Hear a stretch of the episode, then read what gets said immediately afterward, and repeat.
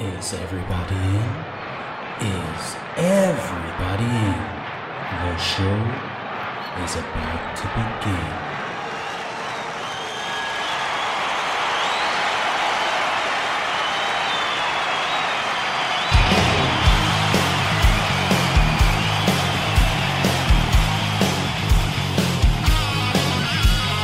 Welcome to the podcast, concerts that made us, interviews and stories, tales from the bus. We love taking you back to when it all went down. The greatest live shows and the cheering crowd sound. It's concerts, concerts that made us, concerts that made us.com.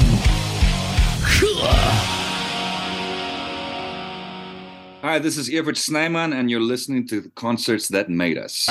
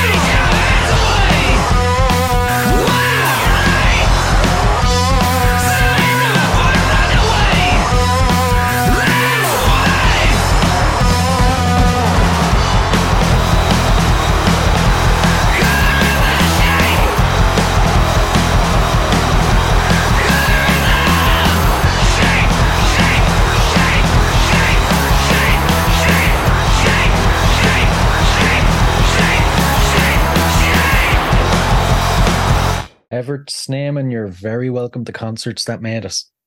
Ah, thank you very much for having me, Brian. I've been looking forward to this one now. I'm excited to chat about All Killer Filler. You released it on the 28th of July. It's a cover album. It's not something you see musicians put out all the time these days. Can you walk us through where the idea came from? Um, the thing is, I've always been for every album that I record, I always record a cover just for fun uh, because I, I, like to have like B sides and stuff. I mean, I'm I mean, I'm almost 40 years old. I'm I still come from the days when you had like singles and they would be like extra B sides and stuff. So I didn't like in that vein. Then eventually, I oh, I've made a couple of albums. So I had like about three or four covers already. And I thought like, well, why not? Why not just make a cover album? And like also I've been working on a new album that I want to put out next year, but it's not ready yet. So I thought, what can I do quickly just to put something out this year? So because you know you're always trying to keep visibility and all that stuff, and then I just went back uh, back to all the stuff that I loved, and I was like trying to choose all the right songs, and then yeah, that's basically how it came along. Right, right. And how did you approach the song selection? I'd imagine there's probably hundreds of tracks you'd like to have included. What defined what songs made it? Um, well, every song on this album is like there's a people that I well artists that I've listened to since I was well since I was little and obviously since I was a teenager and stuff. So and the songs that I use that I actually learned to play on. So I mean, like Search and Destroy was the first time that I was actually uh, well, Search and Destroy is like the perfect punk song for me, and that's how I learned how to palm mute, for instance. And I always just loved that song. Uh, Pina Colada. I mean, everyone loves Pina Colada. I, I like a lot of um, I can say like corny stuff. I, I actually wish that I'd cover some Billy Joel, but uh, obviously I'm not as good as good at piano as he is. I want to do a couple of those. I mean, when I was checking out all the songs, I was like, shit, I should have covered this or I should have covered that. So narrowing it down because I mean, I uh, there's 12 tracks in the album, but I think I've, i had like something like 15 or 16 extra songs that I never finished or just I ran out of time, you know? Mm, yeah, I get you. I get you. And you know, these songs are known and loved by millions. How did you go about putting your own touch on them? Were you apprehensive about changing them a bit too much? Um, it all depends. Like, like the ones, like for instance, like the Blur one, the Blur cover, and the Search and Destroy, and Zero. Those are the three that three songs that I like kept it more to original because I just thought I can make this shit heavier.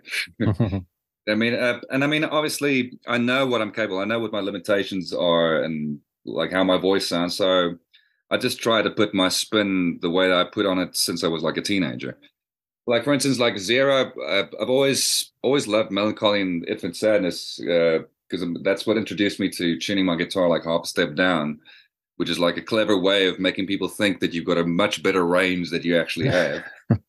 so had to do that one, and also the fact that it was so short was a little bit easier as well to record. So I mean, uh, I don't know.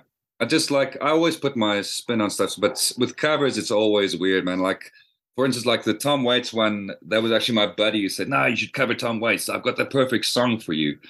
I mean, I'm not like I haven't listened to Tom Waits like a shitload in my life, but when I heard the song, was like, "Oh, I've got an idea."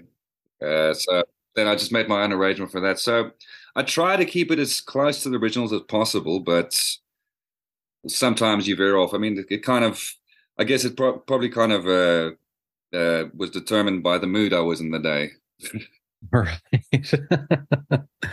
and you know, probably a bit of a silly question, but what are the limitations to doing a cover album compared to an original album?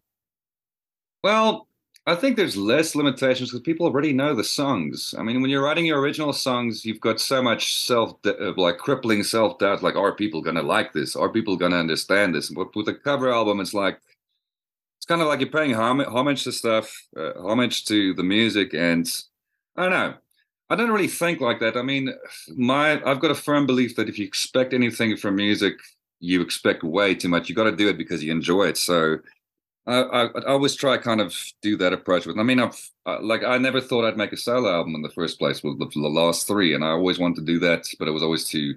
You know, you you, you feel kind of self conscious putting your name on it because if you make a mistake or it sounds like shit, it's your fault. You know, you can't hide behind a band or whatever. You know. yeah, yeah. And speaking about enjoying the music, I'd imagine the recording process was just like one big fun jam session, was it? Well, a lot of it I jammed with myself, uh, but I mean, I had here and there, I had buddies playing some bass and drums and stuff. I mean, this is a lot different to my previous album where I had like a shitload of different people playing. I think it was like three or four different drummers and guitarists and whatever. But um, yeah, most of the time like if I when I do have time, I'll sit down, then I'll lay down the drums, lay down the bass, lay down the guitar, and then go smoke a joint, and then lay down the the vocals. And, I mean, it's it's I've been doing it this since I was like 14, and I've been. My dad always used to say when I play him a, a track because I okay, let's go a little bit back. I got like a eight track, I think, when I was about I think it was about 14. My dad used to work at a he used to do like voiceovers for dubbing and whatnot. And then when they when they switched to digital, he got like all of their old analog equipment. And then that's how I learned to play. Well, uh, that's how I learned to record. And I'd play him stuff and be like, oh, is someone else playing this? Or are you just playing with yourself? I was like, no, I'm playing with myself. So that was like a joke that I've been holding on to for a couple of, well, well, since the beginning, I guess. Right, right. and you know, the artists you covered on the album, what is it about them that speaks to you? I think it's the songs and the the songwriting is what up. And I mean, I mean, obviously, I chose these songs because they influenced me greatly. Like, for instance, like uh, uh, Graham Coxon is one of my favorite guitarists of all time. Uh, uh Iggy Pop is one of my favorite frontmen of all time because he can't sing for shit, but doesn't matter. You know what I mean? The songs are great. If the song is good, I mean, it's. I think it's got a lot to do with the the conviction that they give off um, with the songs. Like it, all of those songs make me feel something, and I mean, ultimately, that's why you make music is to feel something, you know. And speaking of feeling stuff, obviously you didn't write the song, so you don't have a message. But what do you hope fans and listeners get from the album? Well, if they like it, they like it, and if they don't like it, then that's also all right. As long as I like it. I mean, I mean that sounds kind of uh, weird because I, I, think a lot of people get stuck in that thing. Oh, like I mean, like Metallica, they've been making. I mean, all hats off to them. They're like a powerhouse and stuff, but they've been making kind of the same album for the past forty years, you know.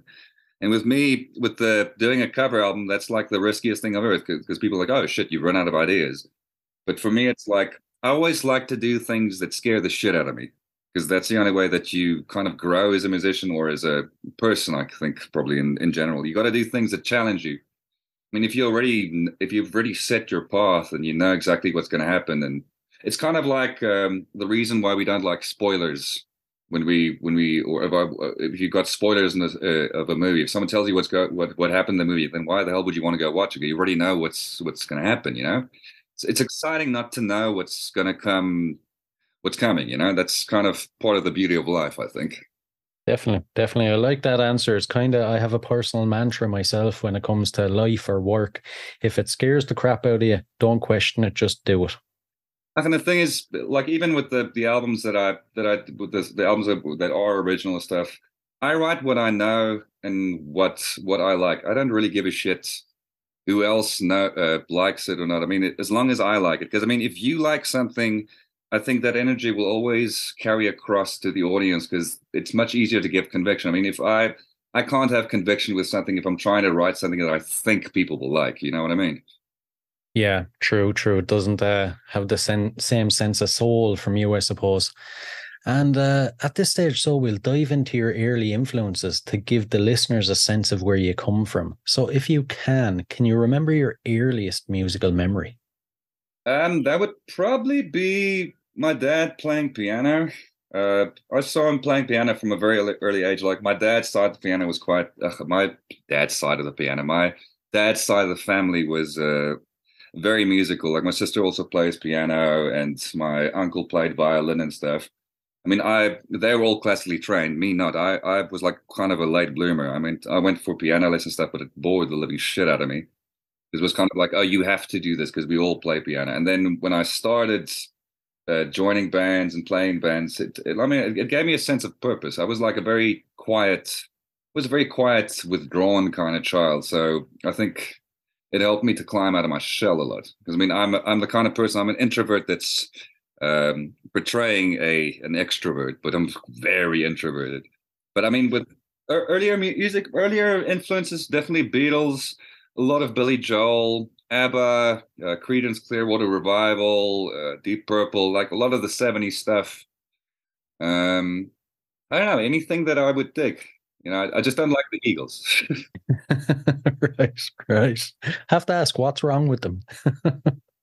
I don't know, man. I think I just never got into it, man. Like uh, uh, my one of my friends, uh, uh, Johnny Holiday from Rough Magic, he always said that the only reason why the Eagles are um, or one of the best-selling bands of all times because everyone was trying keeping uh, everyone kept on trying to find the album that had Hotel California on it.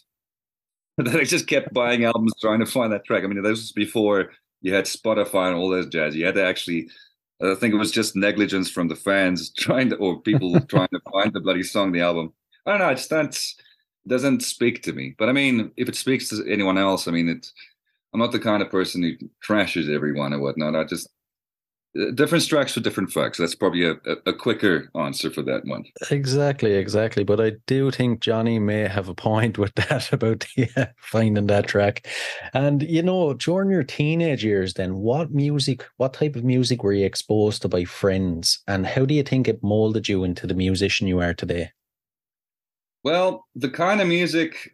I mean, I I grew up in the the nu metal area era. I mean, I was what I'm I was about I I I I was in tenth. I don't know what you guys call it. Like matric is what we call it here in well, what we used to call it here, like twelfth grade. We were like core and all that kind of stuff. But I always liked the I always liked the music that no one else liked. I don't know. I, I just I've always I've, I've, maybe it's like a, a fucked up thing about me that I always want to go against the grain. But I would I would always go for music that no one else liked because I thought I, I, saw a lot more in it than me. Because I mean, I felt more like an outcast, so I'd rather choose music that made me feel something rather than going with the herd.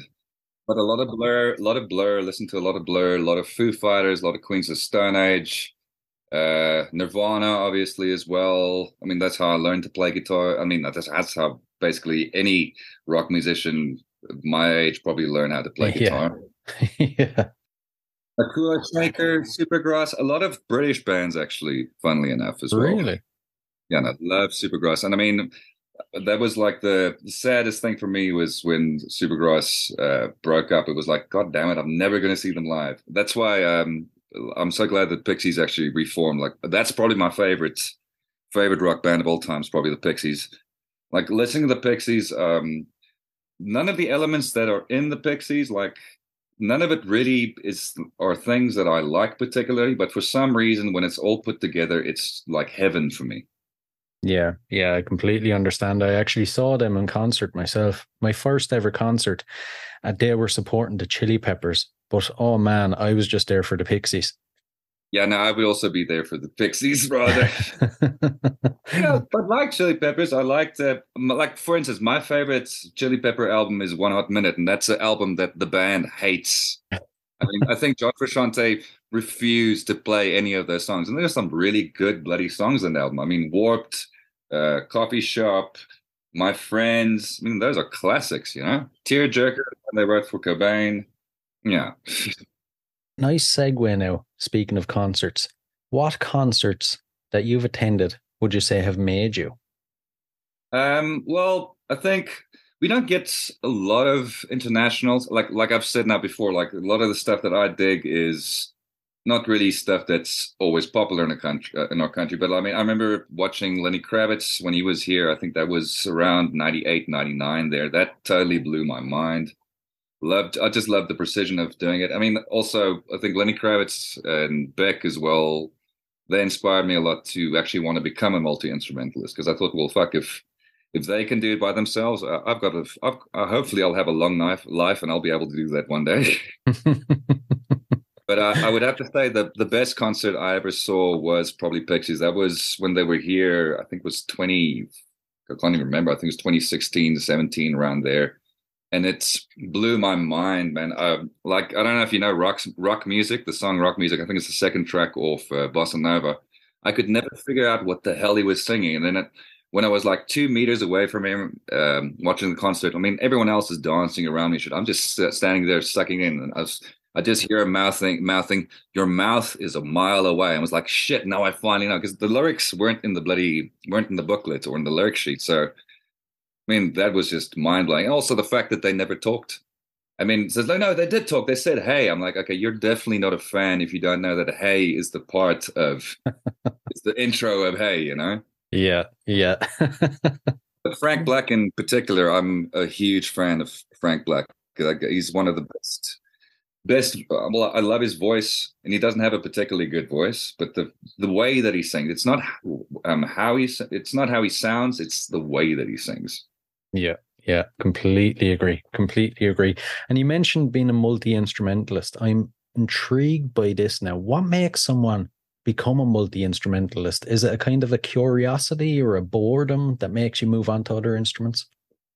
I think um, I felt very um, alienated, or uh, was very. Uh, I could. I'm trying to look for the word. I felt very felt much like an outcast and stuff. And trying to get people to play with was always a pain in the ass because no one ever really liked what I liked. I mean, I'm lucky today that I've got amazing guys backing me when I play live that also love the same music. But I mean, it, I think it came down to the fact that if I didn't learn how to play drums, I wouldn't have drums on the recording because I'd have to rely on other people to play drums. And people always left their drum sets. You know, drummers, they always leave their drum sets home then I I just taught myself. I mean, I had I had piano lessons, like I said before, when I was about eight to ten. Left that, so I retained where all the notes were, and I've I've always been singing. I've been singing since I was four years old. We I did like I eisteddfods and shit.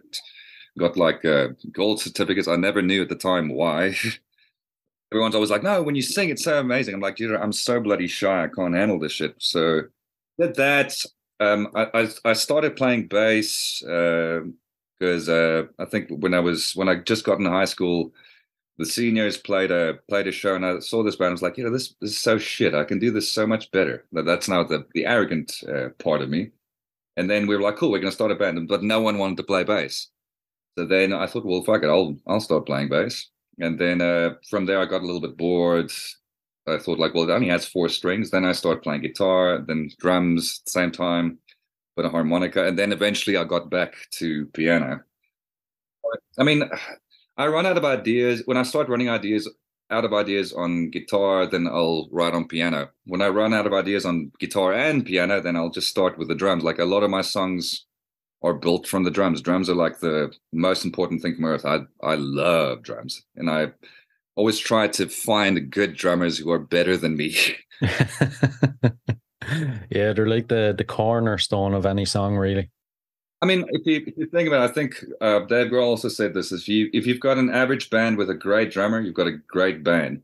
If you've got a great band with an average drummer, you've got an average band. The, the drums is everything, man. Like, I mean, if we all had jello skeletons, we wouldn't be fucking be able to walk around. You know what I mean? yeah. yeah, exactly, exactly.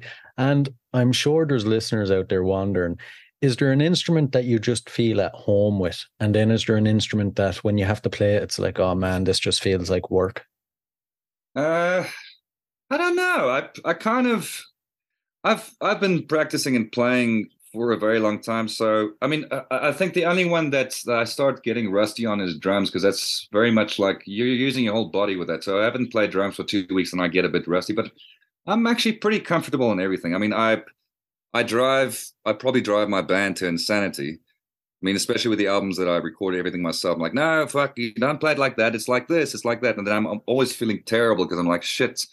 I want them to be invested. I want them to be happy. And I mean, obviously they're there for a reason because they believe in what I'm doing. But I don't know. I'm pretty comfortable.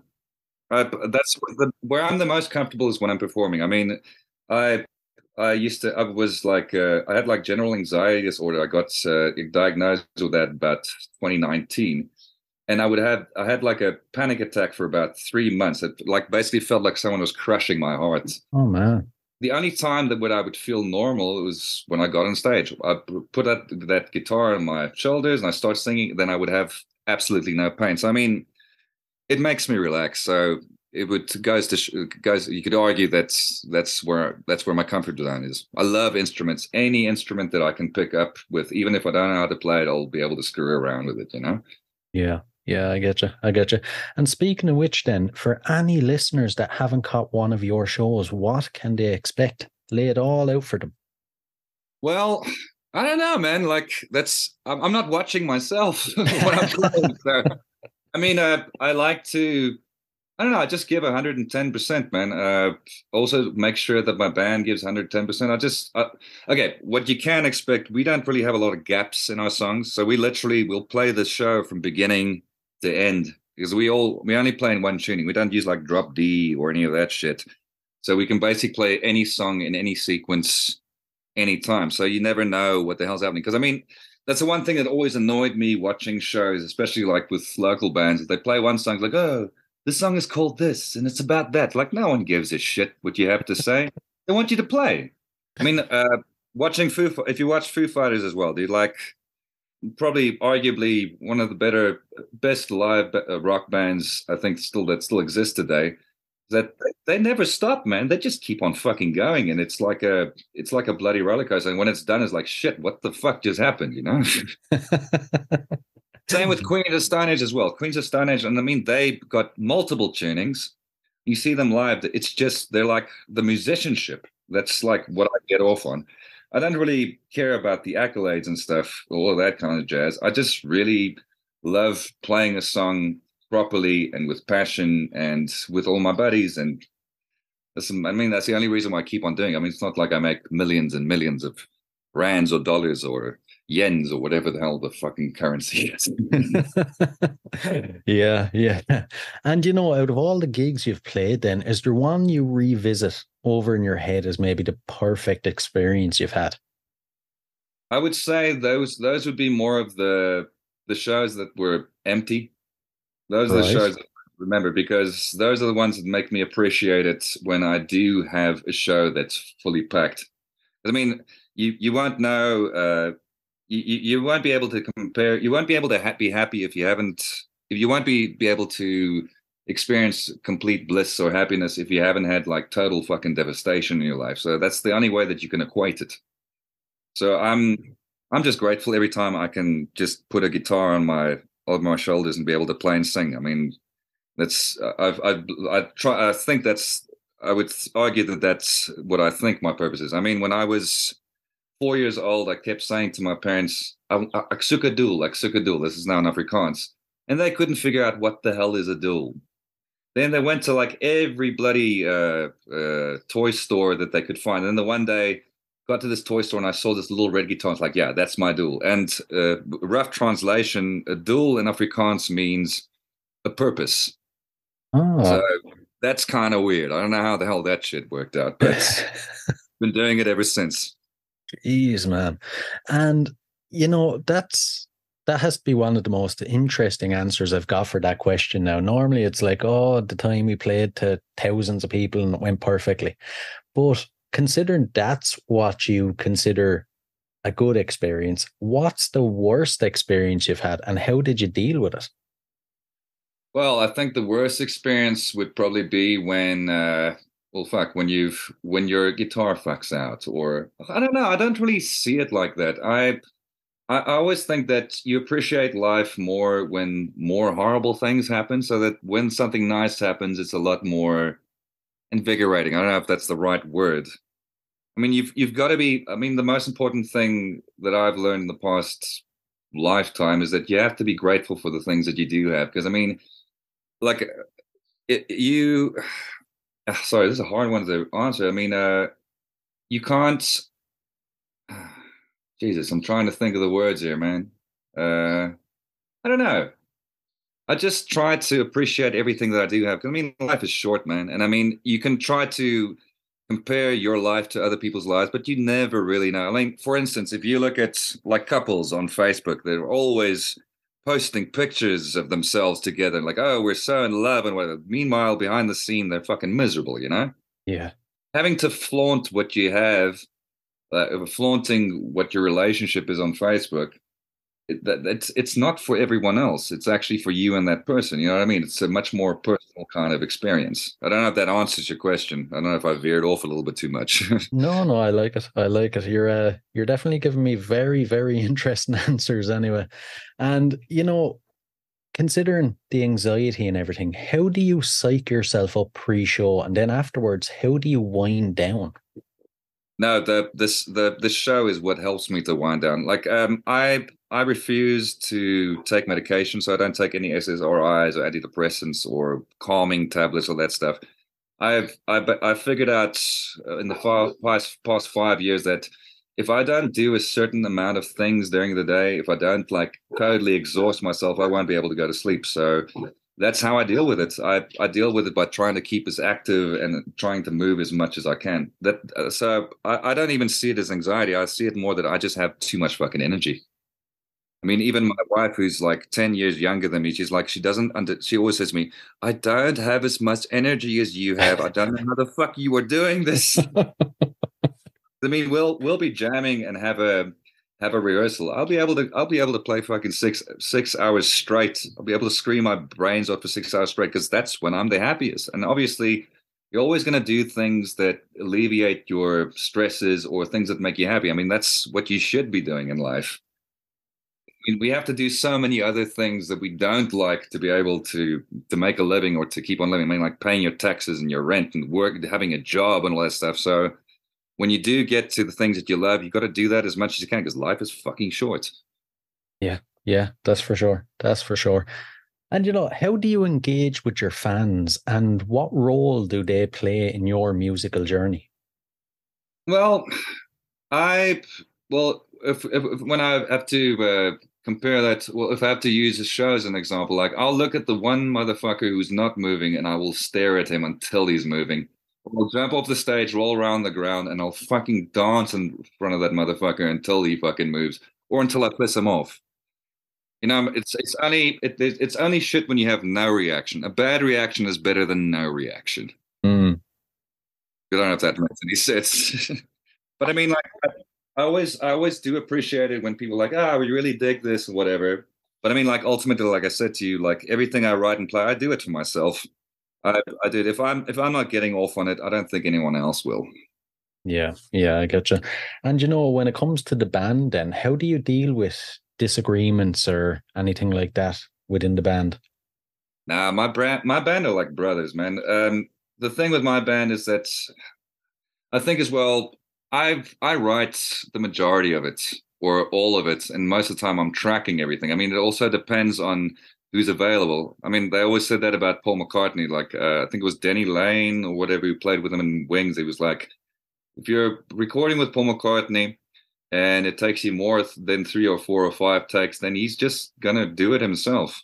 I mean, it's, it, it comes back to the same thing. Why I learned all the instruments because I always had to wait for people, and I've got this.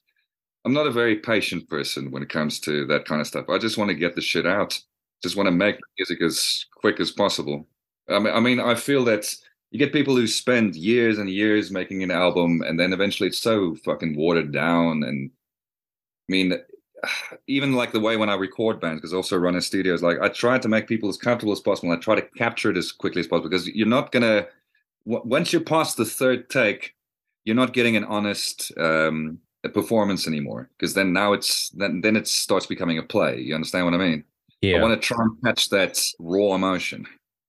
Yeah, yeah, that makes a lot of sense. Actually, the the quicker, the sooner you can get it, the the closer to the rawness it is. Yeah.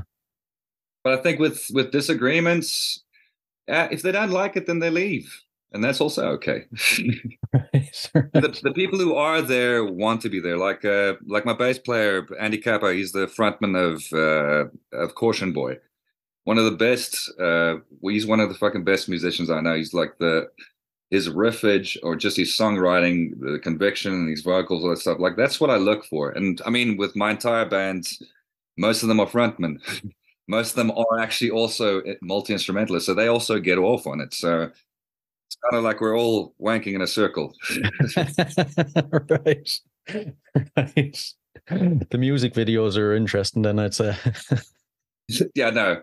Well, won't, won't be won't be wanking a circle for a music video. I think that need, that would be like X-rated shit. We're not in fucking Gwar, you know. oh man!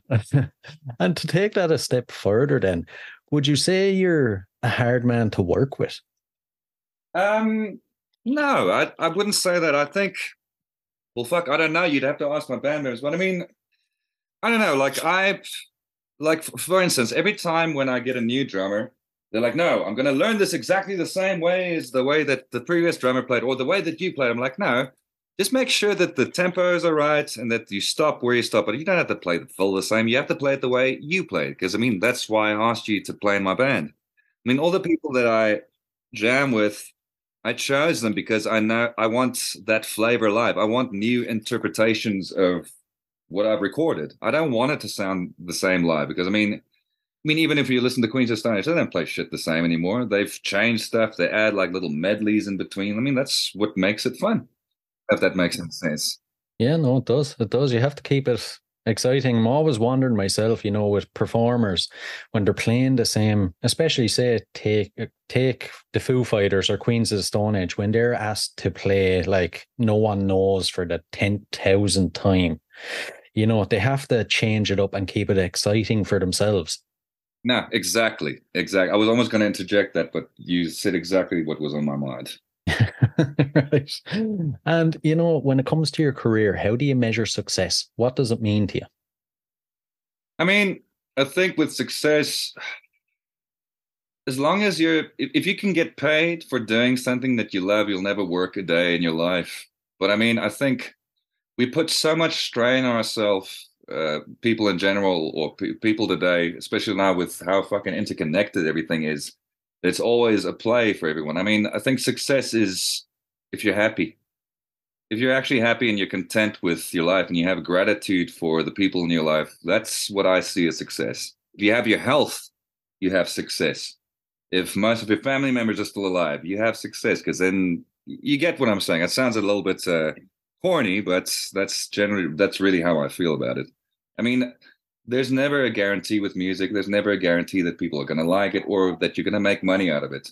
I mean, most musicians are crazy because they do music. I mean, whose fucking parents are gonna are gonna be happy if their if their child doesn't want to go to college to become a doctor and they they rather be, want to become a musician? They're fucking gonna be worried, man. You yeah. gotta be you got there's gotta be something wrong with you to be able to write music, you know?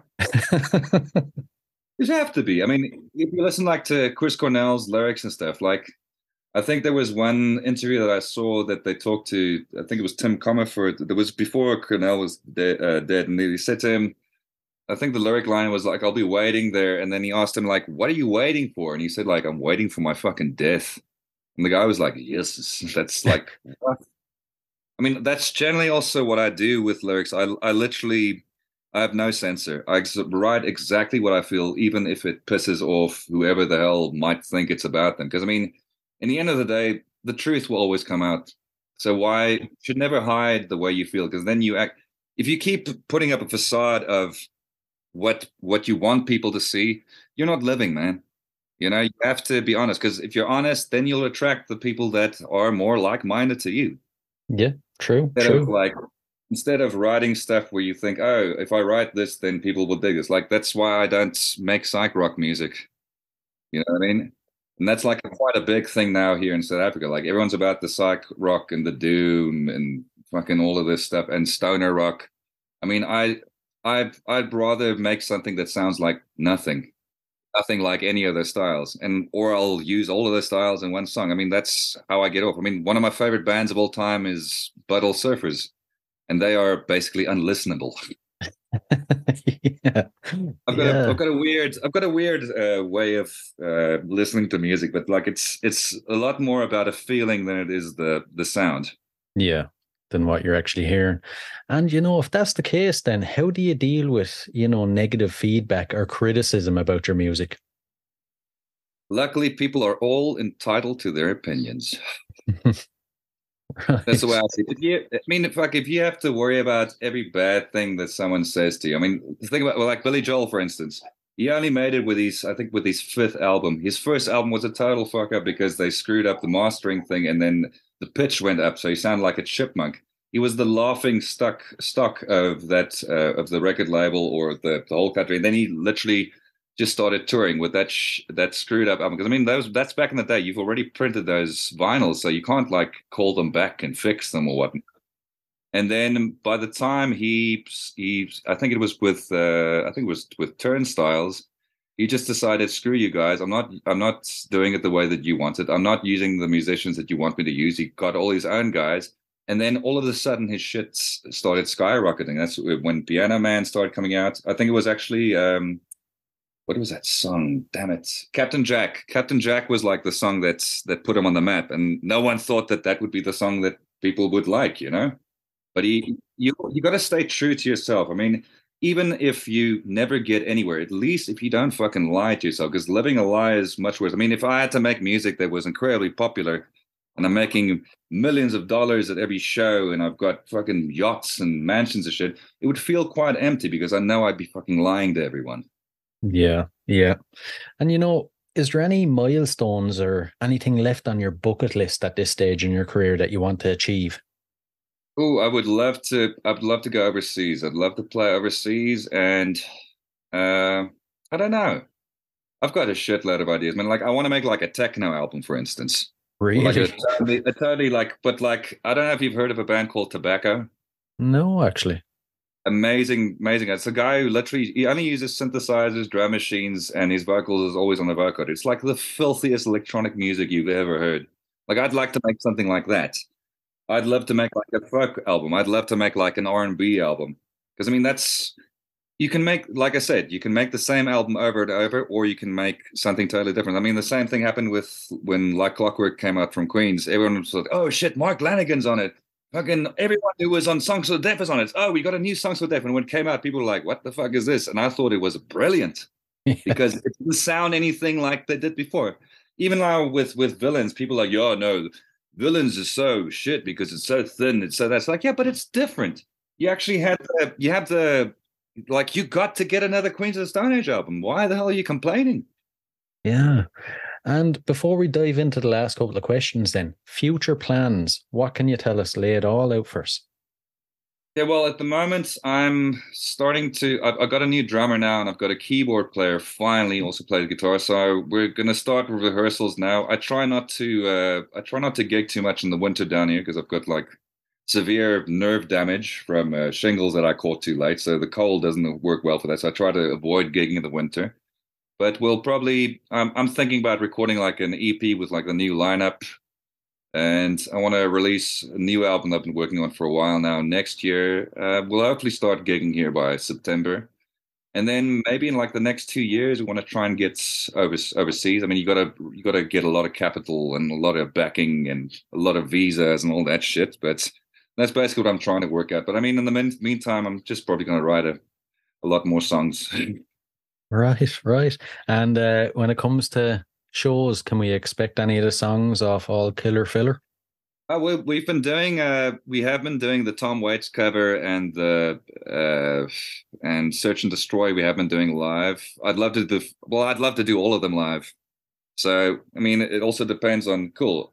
We've we've played this enough. Let's do the next one. I mean, shit. When I when my new when I got my asked my new drummer to play to join my band, I was like, cool. So here's the set list. He's like, fuck, dude. It's like thirty songs. I'm like, yeah, we can't play the same shit at every show got to be different. Every show has got to be different. I mean, that's that's why you're a musician is to know as much music as you can and to play as much stuff as you can. I mean, it's also from that if you've got a really good set and everyone's knows all the music, then that's also where that other thing comes to play, where people start adding their own flavor and you start playing stuff differently, and then it becomes exciting. Then it becomes something that's bigger than you. Yeah, yeah. Exactly, exactly. And uh, we'll dive into the last few. So these are a couple of random ones, but I'm intrigued to see what answers you come up with. If you could see any performer from history in concert for one night only, who would it be? Probably Billy Joel. Really? Probably Billy Joel. But I, I still have the. I mean, he even sounds good today, and he's like in his seventies. He still sounds young. It blows my mind. He's he's only I think his res- residency at Madison Square Garden is only ending now um, in January next year. He's been playing Madison Square Garden for ten fucking years, man. He literally he's got a what he's got a plane and he, he lives in Manhattan, so he, he, get, he gets on a gets on a chopper from his mansion. Then they land at the the concert, and then he plays, and then he goes home. Not a bad day's work, huh? I mean, that's. I wouldn't say that I would would want to see the Beatles because uh, the earlier Beatles stuff didn't really resonate with me as much as like the later stuff, like White Album and Sergeant Pepper's and Abbey Road and Let It Be and that kind of stuff. I would have loved to have seen like the rooftop performance. Look, that would have been great. But yeah, definitely Billy Joel, man. Billy Joel is uh, he's like the best. I think he's the best songwriter of all time. Makes sense. Makes sense. The next one now, this is a bit odd, right? If you had to spend 24 hours locked inside a room with any musician from history, who would it be? Yo, I'm trying to think now, man. Uh, any musician at all? Like, that's also the other thing is like, it would have to be someone who's not my idol because I'm way too like I don't want to be disappointed. That's I, I would I would say fuck, I'm trying to think now. Probably Beck or Billy Joel, or I mean, it's it's a. I wouldn't be able to choose one, man. I've got too many of the influences. Yeah, yeah, I get yeah. you. Paul McCartney, yes, Paul McCartney. That's who I want to spend that time because he's a nice old man. He wouldn't he wouldn't fuck with me. you see, I often think that myself, but I wouldn't want to be disappointed if he's not how he seems or not like what you think he would be. Yeah, I know. But I mean, if you look at uh, look at Paul McCartney's career, he never gave a shit when everyone thought. Like a lot of people, a lot of people always like me growing up. I always thought like he was the commercial Beatle, and everyone like uh, loved his stuff because of the Frog song, and he did like all of these like happy kind of shit. But like some of the shit that he made right after the Beatles, people hated him, man. They hated the music he did. They were always trashing him in the press and stuff, and he he fucking he just loved to jam. I mean, if it wasn't for Paul McCartney, we wouldn't have had as many Beatles albums and songs that we did. He was like the guy who slave drive them to make all of that shit, you know? Yeah, he was pushing them along. Yeah. And he's literally he just loves music. I mean, I think I saw an interview with him lately or recently where he said um, all he ever wanted to be was to be known for his songs and being a good songwriter.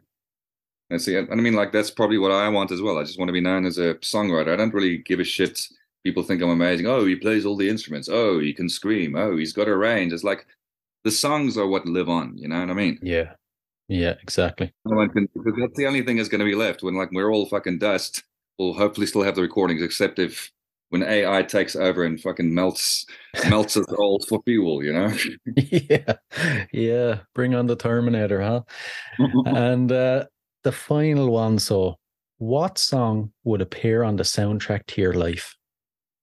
Oh God, that's a hard one. Uh trying to think. Jesus, that's a hard one to think about. Uh trying to think now. Uh mm, I don't know.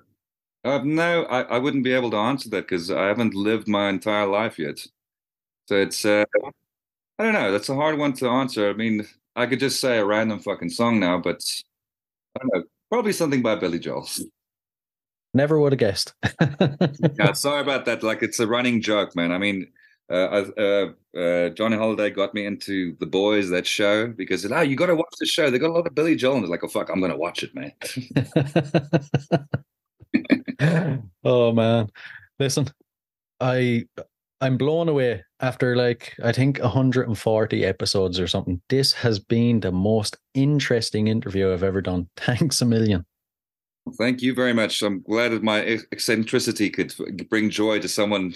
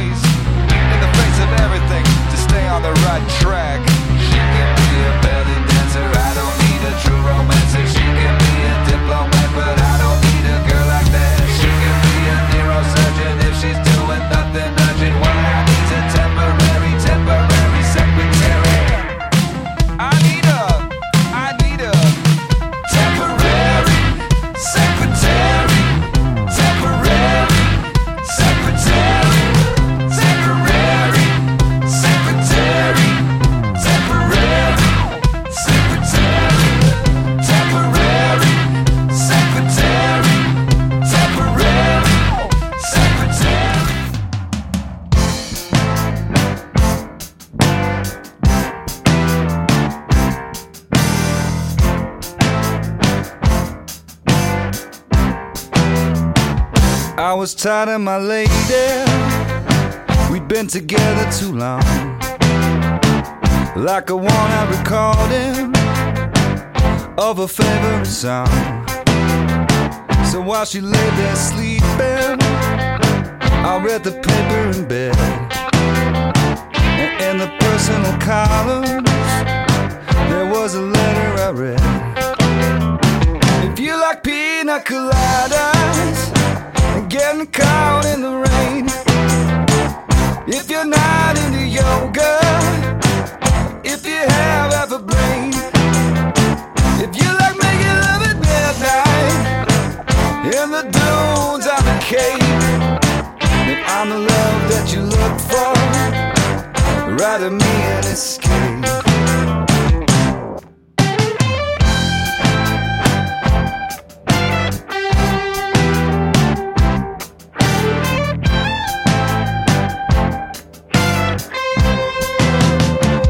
Didn't think about my lady. I know this sounds kinda mean, but me and my old lady had fallen into the same old dumb routine. So I wrote to the paper, took out a personal letter,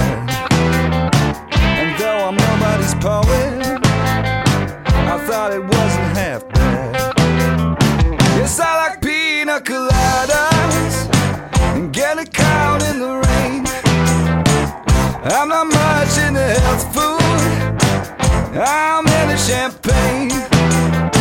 I got to meet you by tomorrow noon and cut through all this red tape at a bar called O'Malley's, where we'll plan our escape.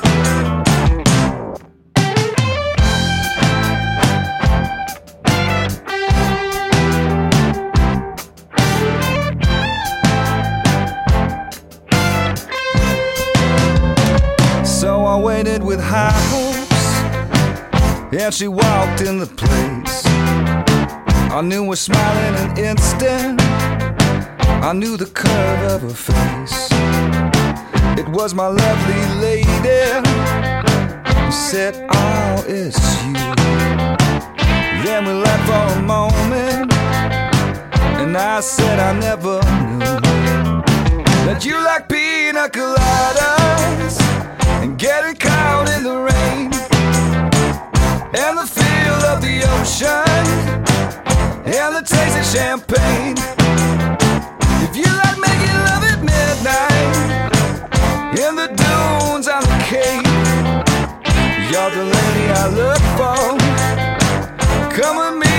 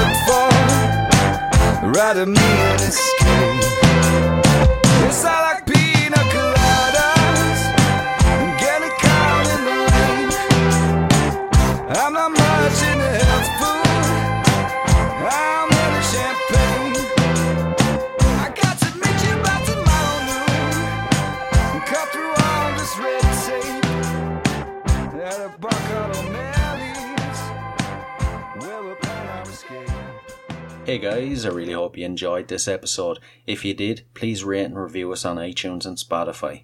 And if you're interested in signing up to Band Builder Academy, use the link in the show notes below and enter the code CONCERTS and you'll receive 10% off. So, until next time, keep rocking.